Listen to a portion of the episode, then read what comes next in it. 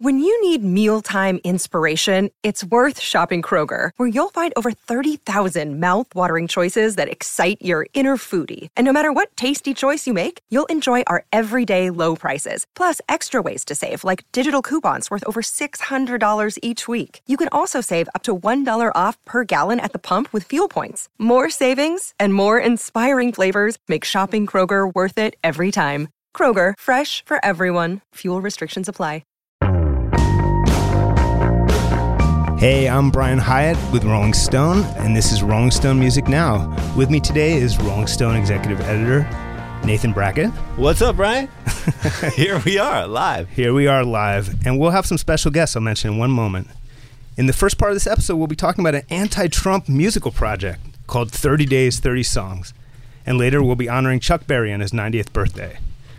But to discuss 30 Days, 30 Songs, we have with us today an amazing panel of guests. First of all, Dave Eggers, author, McSweeney's founder, Gen X icon, and the co organizer of this project. We have one of the great rock vocalists of our time, Corin Tucker of Sleater-Kinney, of course, and now of a very cool supergroup called Filthy Friends, with former REM guitarist Peter Buck. Hey, Corin. Hi. How you doing? I'm good. Thanks for having me. So, 30 Days, 30 Songs, um, how would you describe it to the uh, person who has not heard of it? Well, I think it's it's a really cool artistic project, right? So it's it's basically taking the idea of what a Trump presidency would do to this country and what it would mean and putting that thought kind of into the minds of songwriters. And um, every single day is a different song related to that idea in the hands of a different songwriter. So it's a project and, about how awesome a Trump presidency will be. it's just how just catastrophic I think it oh, would okay. be for our country. We knew it was one or the other. Yeah, yeah just just checking. Um, and I mean, what was it like to write a song to order like this on a topic at a time? Well, here's the crazy thing about our song is that I actually had written it two years before. Ah. And I had, but I had been thinking about the next presidential election and thinking about how much I feel like our country is changing and that we are having this huge generational shift in between the kind of ideology of like my parents' generation, hmm. right, and the generation that's come up since mine, which is Gen X, is you know the millennial generation and the kind of younger people that are are going to lead this country forward, and just thinking about how big of a shift I feel like our country is going to go through. Um, and but for some reason, I had in my mind this kind of um, figurehead running for president. Right, this is before Trump had even announced his candidacy. Weird, but I know it's it is weird. It's a weird thing about being a songwriter sometimes is that you get these like flashes of inspiration. But I I had this gut feeling of wanting to tell this person off. Hmm and to do so in this way of of like talking about this power exchange that I I had this feeling was going to be kind of ugly. right? That yeah, that's kind of that's kind of crazy because when I, I would have hundred percent thought that you wrote this uh, to order. I know. Um, holding well, on. When to, he yeah. announced his when he announced his candidacy, I was like, "Oh my god, are you kidding me?" right? And then, it, but then it just got bigger and bigger and bigger.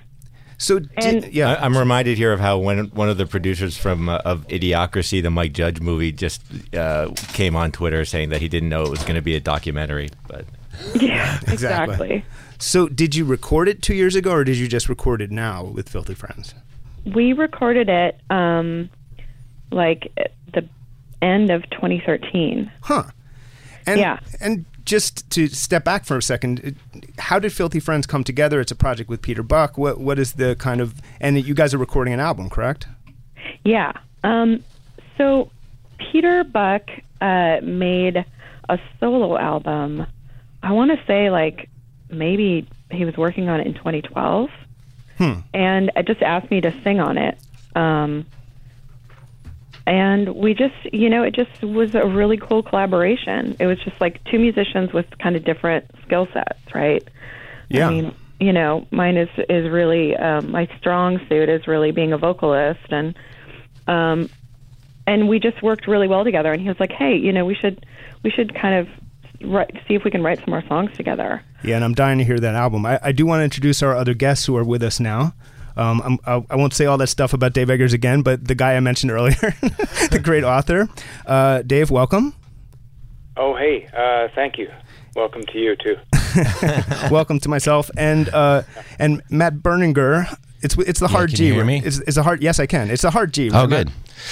Uh, it is. I don't remember. Yeah, yeah. It doesn't matter. It's uh, Matt Berninger. It's Okay, a, it's a- Berninger. okay, yeah. and and it's, uh, it's soft around the middle. Go ahead. um, of the National and, and currently your other band, EL VY. Thank thank you Yeah. for being here. Thanks. Thank you.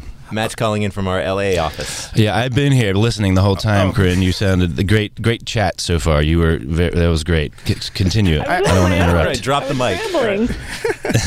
I, I do have to point out that we have, um, you know, two of my favorite vocalists in rock, uh, and one is at the very lowest end of the spectrum, and the other one is at the highest. I, I, I- I do find that excellent to bring you guys who's who? Yeah. Which is which? So uh, I, I'll go back to Dave. You know, so Dave, I understand that this project started when you went to a Trump rally, uh, which must have been quite an experience, covering it for the Guardian. Uh, for the Guardian, what happened there? Uh, yeah, I, you know, I, I felt like I had to see this in person, um, the phenomenon and what was going on at these rallies, and um, so I went to one in Sacramento, which was, um, you know, uh, surprisingly calm and civilized and full of, you know, actually very kind people and a lot of elderly people, and it was very uh, surreally. Um, um, convivial and, and affable. You know, everybody was kind of nice to each other, and I don't know, it was it was very surprising. Huh. But then uh, then this airplane pulls up, and uh, and the soundtrack to Trump's "Airplane Full of Hate and Ignorance" was. Uh, uh, Elton John's "Tiny Dancer" uh, blaring the speakers, and he played that song twice that night, and and he also played a lot of Springsteen and Queen, and I just thought, you know, and every day you'd see these musicians, you know, so uh, upset about their music being played at these rallies, and uh, I thought, well, why don't wouldn't it be great to create a compilation of music that was pre-approved for the next Trump rally? And that was the original title for the project. You know, songs pre-approved for the next Trump rally. Um, but Has he used any yet? A few times away from that. Yeah, I, I guess he hasn't played any of them yet. I was hoping maybe, You know, not yet. We have a a I- few days left. Yeah. given his hoping that just mistakenly one slips in there and uh but yeah you know i and then i just started talking to people. Um uh i was working with jim james on something else and we just started talking about it and sort of lamenting that there aren't enough protest songs or hadn't been enough this year. And and then you know talked to Jordan Kurland who manages death cab uh, for cutie and it just started uh, snowballing. And then the song started pouring in uh, maybe a month and a half ago and uh, at this point there's so many that it looks like we'll have 60 songs in Nice. three days instead of 30 Could we just prolong the election for a little? oh please yes yeah, that, that's what we all want. Um, and so and and Matt, did you write your song uh, custom for this project? Uh, yeah, yeah. Brent and I um, um, wrote it really quick, and and and we it was sort of. I mean, we didn't. We, we I, it's not a think piece necessarily. Ours is more of just like a cathartic experience. This, you know, it's it's it's it's it's a nonsense song, and we made a video game that you can actually play on on on the website too. And it was more. It was fast and loose and recklessly put together, and it and, it wasn't. I didn't want to. Uh, everything was so serious. I just I kind of just felt like I, making this, and a lot of these songs on this whole list are just using sarcasm and humor to address it, the the confusion and, and frustration and anger that everybody feels. This I, I didn't want to. I don't mention Trump, and I don't even. Uh, I use some sound bites from from him, and, and, and we do some things that are, that obviously are obvious references to this whole election and, and the, the, the, the ugliness of it. But we just we wanted this song to just feel cathartic and and because I, I I feel like now is the time we need to start laughing with each other again. And I feel like it's like time for like the, the family meaning America just had a terrible Thanksgiving where everybody hates each other. And we need to get back together and sit down and just l- watch a TV show together or something and get our family back together and laugh. It's like we need to heal it, like it's I mean I know we have 20 more days of pain but it's time we, we, we have to start healing as a country I think Uh, maybe we can hear uh, EL VY's songs. uh, EL VY's song, which is "Are These My Jets?" As you, which you know makes it completely clear just from the title that it Is, is the title a lot- actually a Trump quote? No, no. I think I, it was the same thing that Corin was saying about is like the idea of like maybe just getting inside the head of someone. Right. Um, maybe he was in, in over their head, you know. And, and and there's also a bunch of dick references, so be careful. Last night I had an American feeling up at the top of my moving staircase. This is the place where I dream my dreams.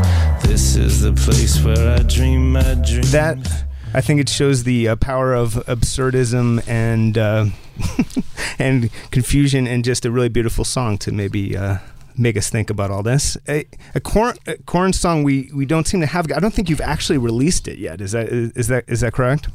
Yeah, that's true. So Um, that that I but I have heard it and it's it's. Uh, it has a sort of Patti Smith vibe, which I guess the combination of you and Peter might somehow produce. We have a crew on BitTorrent actually trying to find it right now. um, but and then, Dave, uh, Dave, I would ask you because you, you've been involved with each and every one of these songs. I mean, what what has struck you? What has surprised you about these songs that all these great songwriters, including the ones with us today, are writing against Trump? Um, well, I, I think it's sort of uh, what Matt was saying was, you know, there. I, everybody's coming at it from very different angles, and I think so many of the songs are so beautifully oblique um, and not necessarily, you know, um, very few of them actually reference Trump directly, or actually at least use his name. Um, and I think that everybody came at it in a really uh, in a different way. You know, I think Ben's song, uh, um, the the very first one, the Death Cab song, um, uh, Million Dollar Loan. Million Dollar Loan was just like a really interesting entry point, and the video was so beautiful. And I think you know what I'm shocked by, uh, but not, I guess, pleasantly. Uh, uh, I don't know if I'm surprised, but the, the the the artfulness of so many of these songs that were created in a very short amount of time is kind of astounding. Um, Corin's song is beautifully written, and uh, and and EL VY's song is uh, so uh, you know perfectly absurd and the, and um, uh, and appropriately. Uh, I thought you were going to say beautifully written. Oh, beautifully written. and I thought I said that was implicit. I, uh, yeah, you know, I, I this thing was really just, uh, just a, a notion, and then suddenly a few songs came in, and Aimee Mann's song came in, and it was, that was one of the first ones, and uh, I thought, wow, this actually might turn into something, and now. I don't know. I think that we're at a point where everyone feels helpless or has felt helpless as this sort of steamroller of bigotry and uh, horror has kind of overtaken uh, the country for the last 16 months. And even though uh, these are songs and not, you know, uh, uh, they don't necessarily uh, uh, change an election or pivot it on a dime. Um, although I will say that when uh, Trump's numbers started dropping dramatically, that was right after that Cab song went up. So maybe there's a direct correlation. Listeners can make the connection themselves. thank Yeah. Co- correlation always means causation. That, that's one thing we've learned. Uh, it's So, yeah, I think you know, but I think we all feel like we need to do something, and um, uh, and I and that's what's been so encouraging about this sort of outpouring of all this really great music in a short amount of time. Um, I think people feel like they need to react, need to say something in uh, in in a wide variety of voices. cool. And we're going to take a break for one second, and we'll be right back. Seeking the truth never gets old. Introducing June's Journey, the free to play mobile game that will immerse you in a thrilling murder mystery. Join June Parker as she uncovers hidden objects and clues to solve her sister's death in a beautifully illustrated world set in the roaring 20s. With new chapters added every week, the excitement never ends. Download June's Journey now on your Android or iOS device or play on PC through Facebook Games.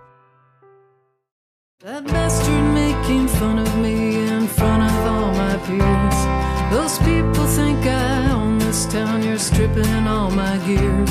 So, Well, guess what? guys, I was going to ask you, I was going to read you a quote from Kurt Vonnegut about the Vietnam War.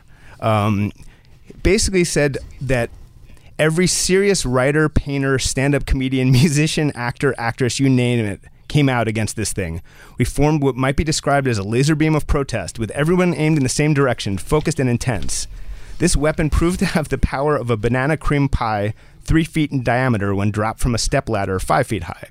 So, what he's suggesting is perhaps that there's not a lot that art can do uh, in these scenarios. So, and he may be right, he may be wrong. How, how would you react to that? I think that art and music does have an effect, but it's not an immediate effect, right? So, Yeah. you know, stopping something like the Vietnam War when you have like a giant uh, war machine um, going and, and, you know, people in, in power already, um, that, you know, definitely would take some time and some doing. But I think that, you know, changing people's minds is not insignificant, you know? It just takes time, I think. Go ahead, man. Yeah, I, I, it, seems. I mean, you, you would think with the, the amount of political protest songs and and songs of progressive, you know, change and, and that have been written in America by Americans about American issues, uh, that we'd be much further ahead than we are right now. You you would so oftentimes oftentimes I wonder if like even writing any any uh, a protest song or a song of, of you know with political content has any does any good. You would yeah i think we're you know 50 years behind where we should be as a culture and a, and a place but uh, but i think it maybe it does. I don't know. I'll, we'll keep trying and i think it's it's uh, and and it's also very cathartic. It's just it's cathartic to whatever it is to write about the things that are that that are bothering you that the dark parts of your your fears and everything and to make something beautiful out of out of what you what causes you that keeps you up at night is the reason I, I I'm a songwriter. It's it's I, I it, it it helps me. It heals me. So uh, so it's it's for me it's a personal thing. I don't know if it has an how much of a political effect or cultural effect it, it has on, on the country though. Well, and apathy isn't an option at all. Whether or not you think it's futile to speak out, um, presuming futility is um, just uh, the ultimate empowerer of a dictator, an Sure. autocrat, a, uh, anything. So I think that no matter how many times an artist doesn't have the power to change or hasn't proved to, or maybe uh, we feel like it's futile. Um, that doesn't at all invalidate the impulse. You know, we if you don't speak out, um, even if it's just to be counted, Yeah. it, so that you can look back and say, "Well, I tried. I said something. I spoke my mind. Uh, thousands of us did. We we didn't win that one. Yeah. but we were on the right side of history." Uh, Yeah, I, I think that explains my constant and futile uh, tweets uh, about Trump. But you know, it's it's interesting. I mean, what do you guys make of the way that Hillary has or has not marshaled popular music and popular culture behind her, especially compared to the way that uh, that Obama did, perhaps more aggressively and more effectively? Well, people fell Uh, in love with Obama, you know, and uh, that's rare. We don't always have to fall in love with our candidates. Uh, um, and I think that as an electorate, we often feel like we do need to. It, we think it's this is some kind of romance, um, and and I think that that can be a dangerously immature impulse to think that every candidate is our uh, is either a messiah or our boyfriend or girlfriend. I, I got. I can I say for the record, I'm a little bit. I'm a little bit in, in love with Hillary Clinton, and I'm not ashamed to say it. I think Yeah. seeing, I'm, I, I think seeing, especially what she's been been what she's gone through. Yes, she's got she's has many flaws. I've got so many flaws, and I'm in love with myself, and I give myself a break. So I, I think she's wonderful, especially uh, the way she's been handling what she's been facing recently, and, and with with with with direct power, elegance, and and and, and I, yeah, I've, I've totally got a crush on her, and and and um. Uh, so I, I feel, I, and I know, I, I, and here's my other point about it. I, under, I do understand why some people just uh, have very negative ideas of her, and they, they can't shake those negative ideas. And whether those negative ideas are, are fact or fiction, they're there, and and that's uh, so much of what is behind Trump's uh, uh, support group is is just a, just a, a hatred for her, an abstract uh, kind of strange hatred, which I, I, I've, had those hatreds for things, and so I empathize with that. And I have this, I, I feel like the people, Trump supporters, like most of my family, I come from Cincinnati, half of my family at least, or at least like aunts and uncles and cousins, are very much, uh, uh, you know, uh, I don't know if they're, I don't know, we don't talk about it. And I mean, well, I talk about it with some of them, but, but they, they are not, they are not, they are not ignorant in any ways. They're angry and they're and they're they're afraid. And Trump, in a funny way, I believe that the whole Trump movement and the thing is is, is a crazy giant protest. People in this country are angry about a lot of things. We're all angry about different things, but uh, uh, uh, where people are poor and scared in in, in, in, in uh, education and healthcare and, the, and the, the safety of their children, that we're seeing things happen in the world. Everybody's a little bit terrified, and, and, and everyone's protesting, sometimes in very different ways. But the whole Trump uh, movement, not him himself, but his people, are not are not bad people. The people that tr- support Trump, I, I know that they're my family, uh, and they're great. They're wonderful, loving people. But everyone's under some spell of anger and fear right now, and Trump is using that to try to take over. Well said. Uh, Corin, there's a line in the chorus of your song which uh, really struck me, especially since you wrote it before this election. Uh, Holding on to the past won't make it repeat. Time to get up. I think you're in my seat, which is kind of awesome if you take it from the perspective of Hillary Clinton. What, what do you what do you make of your uh, prophetic uh, achievement there? I think it's I think it's really fitting in a way that you know part of what's going on in this battle is this kind of um, traditional mentality of Trump, and it it really uh, you know it's really come down to a lot about um, sexual politics and about the way we think about men and women. And he is you know he's incredibly sexist. He's bragged about being a sexual abuser, and assaulting women. And, you know, on the other hand, we have this incredible woman, Hillary Clinton, who's worked her whole life, you know, to try and um, and further the cause of women's rights. So, uh, you know, to me, there is this brutal and ugly um, power struggle going on, and um, I really think that. Um, you know, in the very last debate, Hillary Clinton really spoke very eloquently about women's rights and about abortion rights and how difficult that struggle is and how, you know, Trump doesn't empathize with women and he doesn't think about their needs. And so, you know, I really think that women do have to stand up and they do need to vote in this election. Um, yeah, and guys, thank you very much for uh, talking about this project. I, I want to, before we wrap, I want to ask um, Matt what's going on with the uh, with the new national album. Um, we are deep in it, and and and, and I, I I don't think it's going to be done and like soon, but it's it's very different than EL VY. It's really dark and and and and and, and, and and there aren't any dick references on the, on the new national record. It's I get all my silly, crazy, cathartic stuff out with with EL VY, and I did that, and I had such a blast. But the national, then it's, it's, it's letting me go very dark with the new national record, which is a very uh, a place I love to go. So it's I think it's it's I'm so excited. The record's great, and it's and I don't know when it's gonna be done though. So, so as opposed to all those other sparkly pop uh, national albums. Right, exactly. Yeah. No, I really, it's like I've, I've, I've always, I people have always d- d- described our music as dark and, and goes, you know, very melancholy, whatever somber places. They, they, they haven't heard anything yet.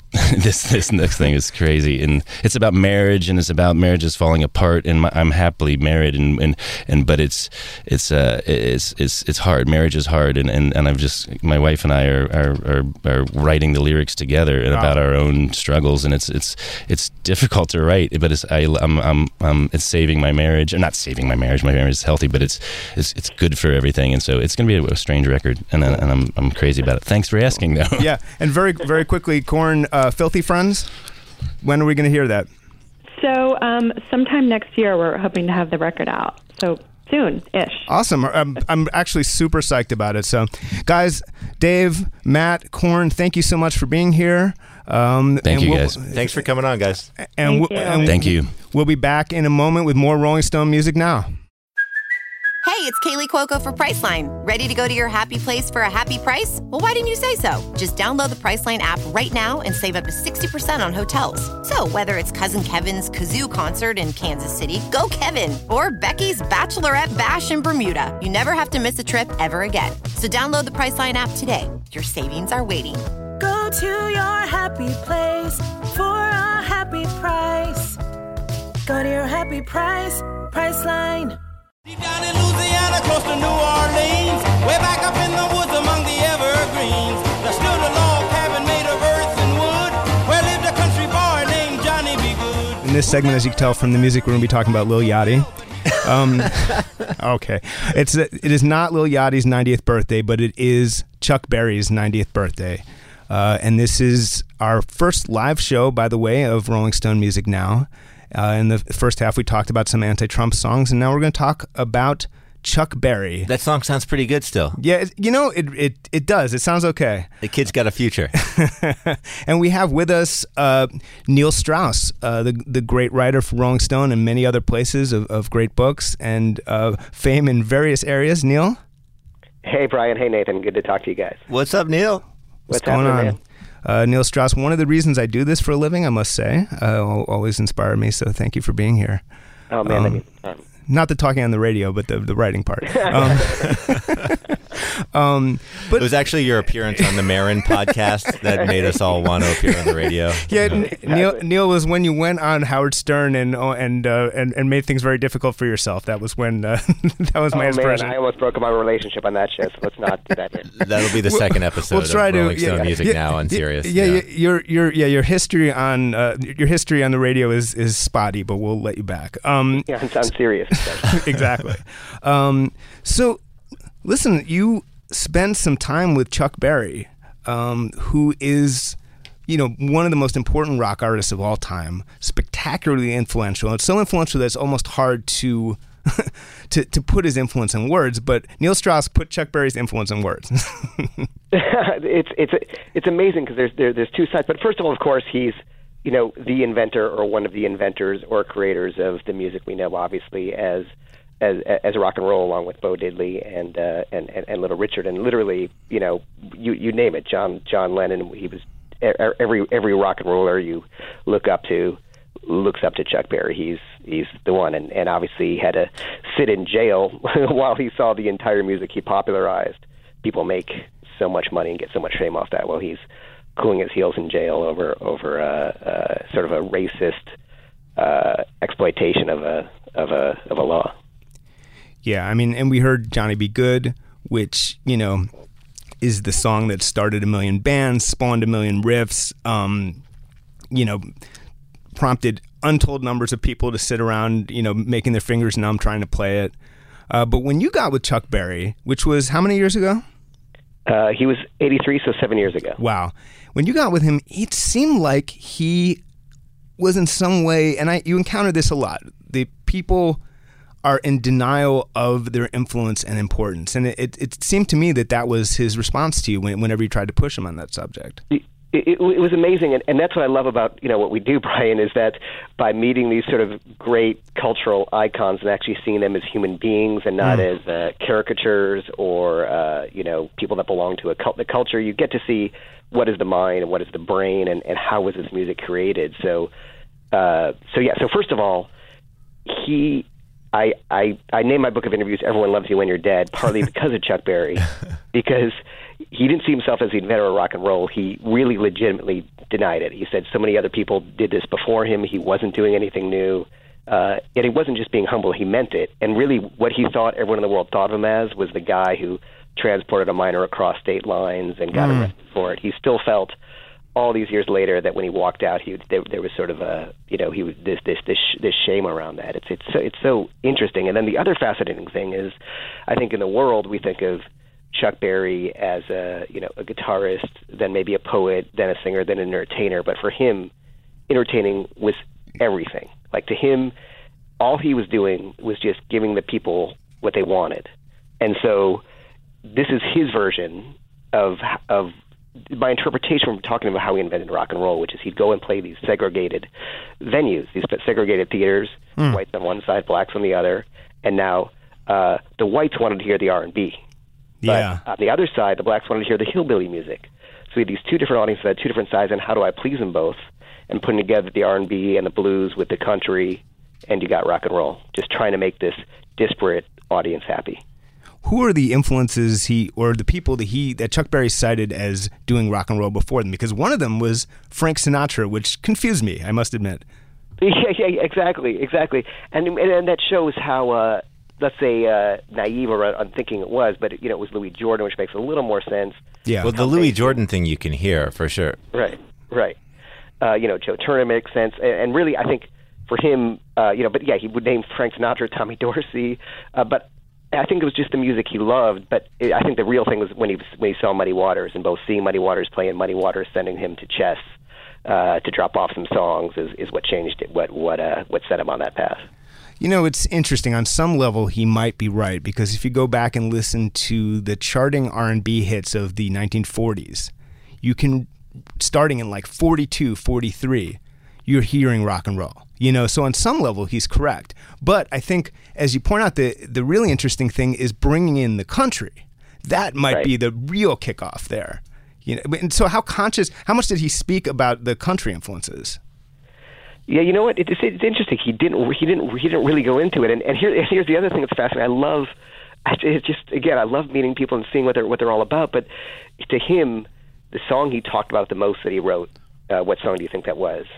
I, I believe it was my Ding-a-ling, dingling, right? Yeah. It was of course, of course, it's my dingling because Chuck Berry is a failed comedian. that that's his. Yeah. That, that, that's what he is in his mind. It's like he just wants to make people laugh. And he wants to be funny, and uh, and and and he wants to be a comedian. The whole interview was just half of it was him trying to crack me up. and the only reason I got like the longest interview probably in Chuck Berry history, and I got it later. I got to tell you how the interview started because it's like Yeah, I was going to get there. Yeah. well, just yeah. to throw in, like My Diggling was also his biggest hit, right? I mean, he also it was he got the most feedback in some way, which is a crazy irony. I mean, And for those who do not know this song, this is more or less a song about Chuck Berry's penis, right, basically. Right. Yeah. the Yeah, early that- that- '70s, right? Novelty. Yeah. Yeah. His, Yeah. his penis in the early 70s, yeah. Um, the- yeah, the- not his, la- his later period of that. Um, which, which which is his other obsession. He saved. He's, so he's this is the great Chuck Berry book that hasn't been written. He saved photographs of all his experiences and all the stories, and he wants to put it together into a in, into a book. and right, and when you say experiences, you mean experiences. yeah, yeah, I mean all his sexual experiences. Yes, yeah. Um, but yeah, I mean, so you, the Oh, but- story. but Nathan, by the way, Nathan Nathan was right there, which is yes, Chuck Berry knows the amount of the check that he got from my dingling, which I think was something like two hundred fifty thousand. So so yes, it also gave him the biggest check and the, his only number one. Well, actually, that that sends me in a different course, which is uh, it struck me that Chuck Berry has, um, in his later years, he's hurt himself in a way that's a little bit sad by turning down the big checks for the little checks. He was so interested in going on the road and getting that cash in advance, and was too suspicious to make the kind of deals that maybe would have really given him a ton of money or sustained his legacy in it, in it which is a, a little sad, isn't it? Well, well, yes and no, and, and and you totally nailed it, which is that people think of Chuck Berry as this kind of cantankerous, self-sabotaging, impossible to work with guy. But here's the other narrative, and let's keep in mind that first of all, what you say is true, but he's also it's not like money is his goal. He's never sold T-shirts at concerts. Mm. He's never sold music at concerts. He's never sold any merchandise at concerts, despite his band saying like, "What are you doing?" But he has the way he does things, and and this is this explains Chuck Berry because again, he has such a reputation as you know just cantankerous and tough to deal with, which is you know playing music in the time he was playing music. All you do is you get ripped off, and Chuck Berry's a learner, and so every time someone rip him off, not pay him, he'd set a new rule. So by the time you're 90, you've got thousands of rules and they're really hard to work with, and each comes from one specific bad experience. Is it just about? Con- is it also about control too? I mean, he wouldn't sell T-shirts because he's not gonna. He wants to do it all himself. Yeah, th- it's probably true if one one person rips him off selling something where he's not there, right? Uh, But I guess he could make the choice to go there and sell it himself after the show. But, but I think you're right. But yeah, let's start uh, at the beginning, which is you show up uh, at this club, um, and what happened from there? Yeah, so so so I'm told, and again, like I think uh, and as Nathan knows, who's who's uh, been my editor at Rolling Stone for so long, when you're doing the, some of these stories with uh, with these sort of unreachable icons, you might work for. It was probably like six months to a year working to get uh, this a possibility to talk with Chuck. Not we didn't even know what happened because he doesn't do interviews, and I was told finally uh, that he would look at me. so I, Literally, yeah. yeah, and uh, and and was very likely that, and again, it's the St. Louis. It was very likely that within at the club Blueberry Hill, it was very likely that within five minutes he would walk out. There was a ninety, like five percent chance. And so you, you prepare for it. You just go there and you kind of hope that somehow that, that somehow this is this is going to work. And I, have you been in that situation, Brian? Uh, I have. I, I haven't had as many of this sort of like the Van Morrisons of the world. Hi, Van, if you're out there. Uh, Van, Van Morrisons of the world who are, you know, supposedly horrifying and impossible to interview and, and stuff like that. I, I've tried to avoid those out of fear. But, um, but yeah, no, I mean, certainly I've had things where it's like you show up and, you know, they might like you, they might not, you know, um, if, you know, that like I've, I've had publicists say, you know, uh, I'm going to check in at 30 minutes and don't be hurt if they're just like, yeah, we're done. You Let's just take a wait and see approach. so yeah, sorry, go on, Neil. We, we really should do an episode about like the art the art of the interview and how, how you keep a publicist away from an interview. You know? Yeah, but that's yeah, yes, we should, but then but we should make sure somehow that no publicist can hear it. If we can just figure that out, then yeah. I Love you, remember, like, I publicist. remember- yeah, okay, so so so so walk in, and the first thing he says is he starts giving me shit for being late. And now, however, I'm two minutes early. so right away, like, and there's a big lecture about how he worked at Kroger's, and and you know, when the store opened, you were there, and if you were a minute late, you didn't get paid, and so he's like, "What do you mean?" You kind of got to just like, you're not going to argue with him. You just sort of like, you know, accept it. You- So you're in his reality. Hmm. Next thing he says is, "Can I see the list of questions?" so so so what would you do in that situation, Brian? Uh, you know, I, I would claim to have no list, which often is the case, by the way. So Right. yeah, Yeah. Yeah, you know, I have one it's in my back pocket, but I never look at it. So so uh so um so so so I get I get out of that and say, hey, it's just more about having a conversation. Mm. Uh next thing is uh he wants to uh but so he's really, really reluctant and he's asking all these questions about how to trust me. And I don't know if you do this, but I always bring two tape recorders because I once interviewed like uh, Robert Plant and Jimmy Page. It was like their only interview, and like they'd done together in years and years, and the tape recorder went out, so I learned my lesson the hard way. I, I, you know Uh, what? you I- do do I, that, I, don't do. you? I Yeah. do. In fact, bring two recorders, in, and I've now referred to it in so many articles that I have to stop referring because often the artist funny. will, you know, so because Harrison Ford made fun of me for having two tape recorders, and I told him Bruce Springsteen got three, and then he's like, oh, you know, so I think Madonna kind of called you out and- too, right? and Mad- Brian? M- M- Madonna actually uh, made sure that they were arranged properly. It, it was bugging her that they weren't next to each other perfectly. So anyway, yeah, yeah, that's awesome. Yeah. I don't, I'll do that with people. I'll kind of move like a piece of silverware or they're eating something to see if they move it back, and then you know their their OCD level. so yeah, I tell them that he can keep you know one of the recorders or or, or, or one of the tapes afterwards, so we can have a copy. Uh, And so again, I, I thought I was going to add last five minutes, and then he, then he started making a joke. I laughed at the joke. I added to the joke, uh, basically the joke, and it was kind of interesting because it says about his personality and how he was playing in the casinos and playing slot machines that had four jackpots, and he thought, you know, can I see five? Uh, can I get five jackpots? And you know, I wonder if there's anything bigger. You know, if you can raise the roof off a show or get this, is there anything bigger? I want it all. Uh, and then, uh, uh, and so we joked around about that. As soon as I laughed at his jokes, he removes his sunglasses. He looks at me and he goes, "I can feel you're a good interviewer. This is going to last a while, and I'm going to tell you things that I've always wanted to say for years." And didn't he also at that point actually put in his hearing aid, which he didn't have in? yeah, yeah, he decided to actually listen to me. Yeah, yeah, yeah. So, so yeah, and it's the, it's those moments. It really is like going to an interview. Really is like you're not their friend as the press. They're going to pretend to like you, but you're not their friend. But that moment when they feel like they trust you or they can relax with you, which is really not making someone not feel judged. I think. Yeah. That moment when it all all came together. We had we covered everything. We covered like L- Little Richard hitting on him. All these like he opened up about. Oh man, there's a thing I didn't put in the story. Yeah. Um, but uh, but uh, but he was talking like so. So this interview at la- I want to say it was like five like five hours, two or three segments, mm. longer than ever interviewed anyone that anyone could remember. And uh, and by the second interview, I think I don't know if he forgot it was an interview, uh, but he uh, started talking about how uh, you know man like when men have breasts and they're very kind of flabby in the chest and how attractive that how he finds that hot sometimes. Like he just there was no Okay. filter anymore. Yeah. um, on that note, on- But that, that's where rock and roll comes from. It's, it's, it's, it's, it's Right. not just the technique; it's the sex and the drive. yeah, absolutely. He was a super freak before Rick James. Absolutely. on, on that note, I knew we'd get into Chuck Berry's sex life and at some point during the show. Why not in our first live episode? Um, on that, we're going to go to a break and we'll be back with more Rolling Stone music now. Neil, please stick around. Sure. Sometimes I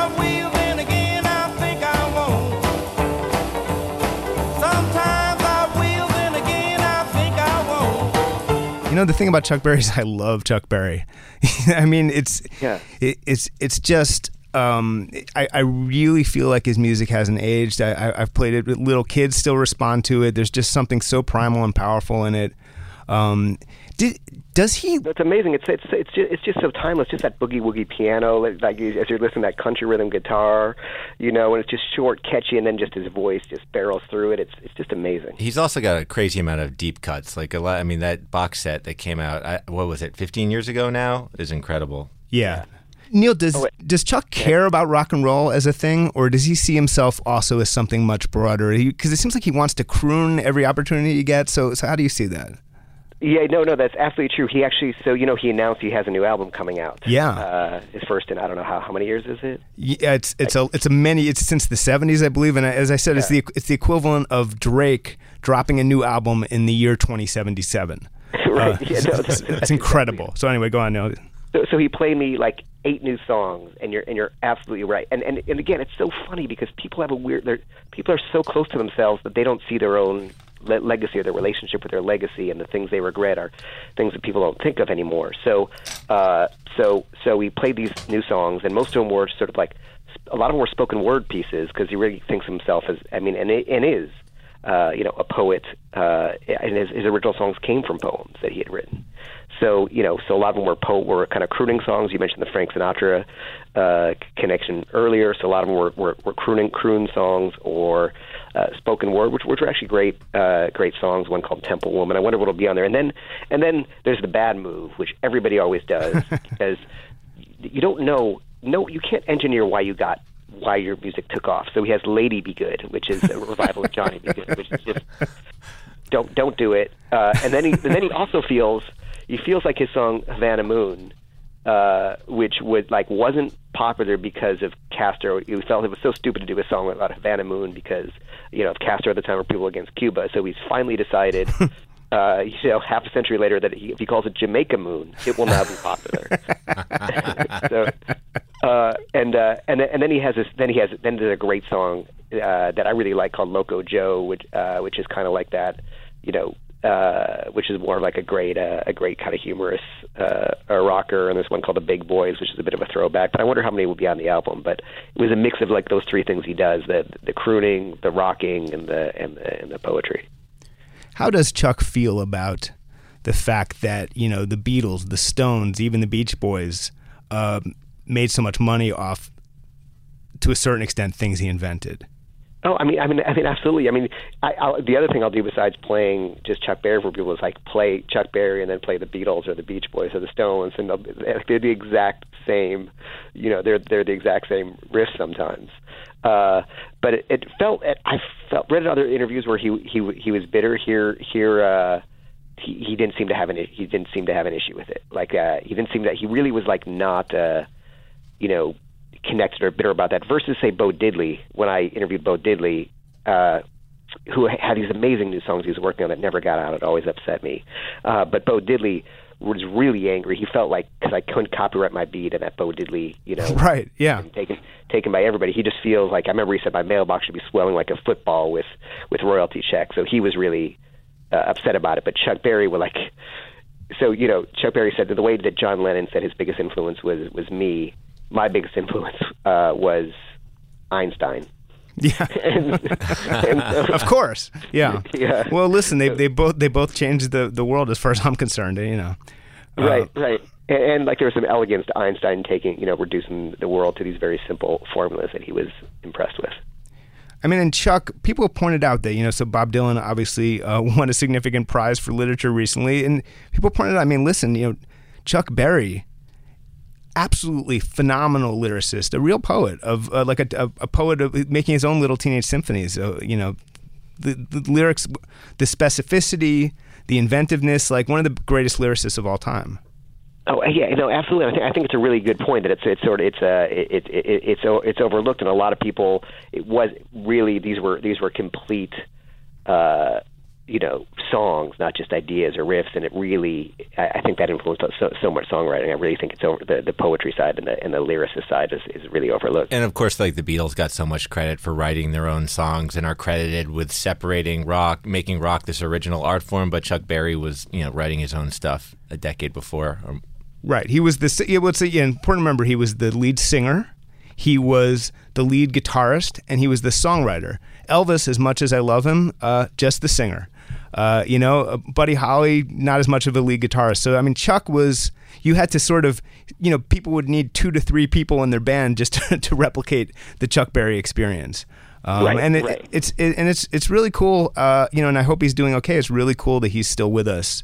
Um, it's almost like he's a, a pop cultural uh, time traveler. You know, that he's still around in this age of you know, yeah, Drake and Lil Yachty, and yes, Chuck Berry's releasing a new album. And I mean that, that, that I mean that's what's amazing of the three pioneers of rock and roll, and and uh, and uh, and again working for Rolling Stone, I to, to actually get to meet them is like is insane. But I mean, two of them are still with us. We lost Bo Diddley, but but Little Richard is just hanging on, and and uh, you know wasn't doing well when I when I interviewed him, and uh, and and Chuck Berry is 90 and still, and you can go see him at Blueberry Hill in in, in St. Louis. I think any any time. And uh, you know, it's it's uh, everybody loves you when you're dead, and it, as as you named your book, it's it's important to give some love to these icons, to these people who formed uh, the music and the culture that we still have while they're around. So this is a chance to do that. And, and uh, Neil, you uh, were nice enough to call in and give us a chance to do that. So thank you. All right, thanks. Have a good rest of the show, and congrats on the first episode. Thank you. And we're uh, you can go read Neil Strauss and a whole lot of other stuff uh, at rollingstone.com. And we've this was our first live episode of uh, Rolling Stone Music Now. I, I've been uh, Brian Hiatt, and uh, we had Nathan Brackett. We did and, it. and we All did right. it. And thanks very much for being here. Thanks for listening.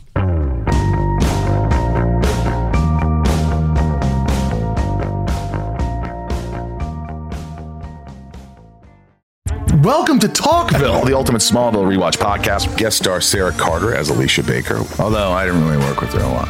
But Tom did, and they had some real big smoochy scenes. Yeah. Can we talk about that? Could there be any more sex? What was a three page makeout scene that just kept going? Good Lord, we get it.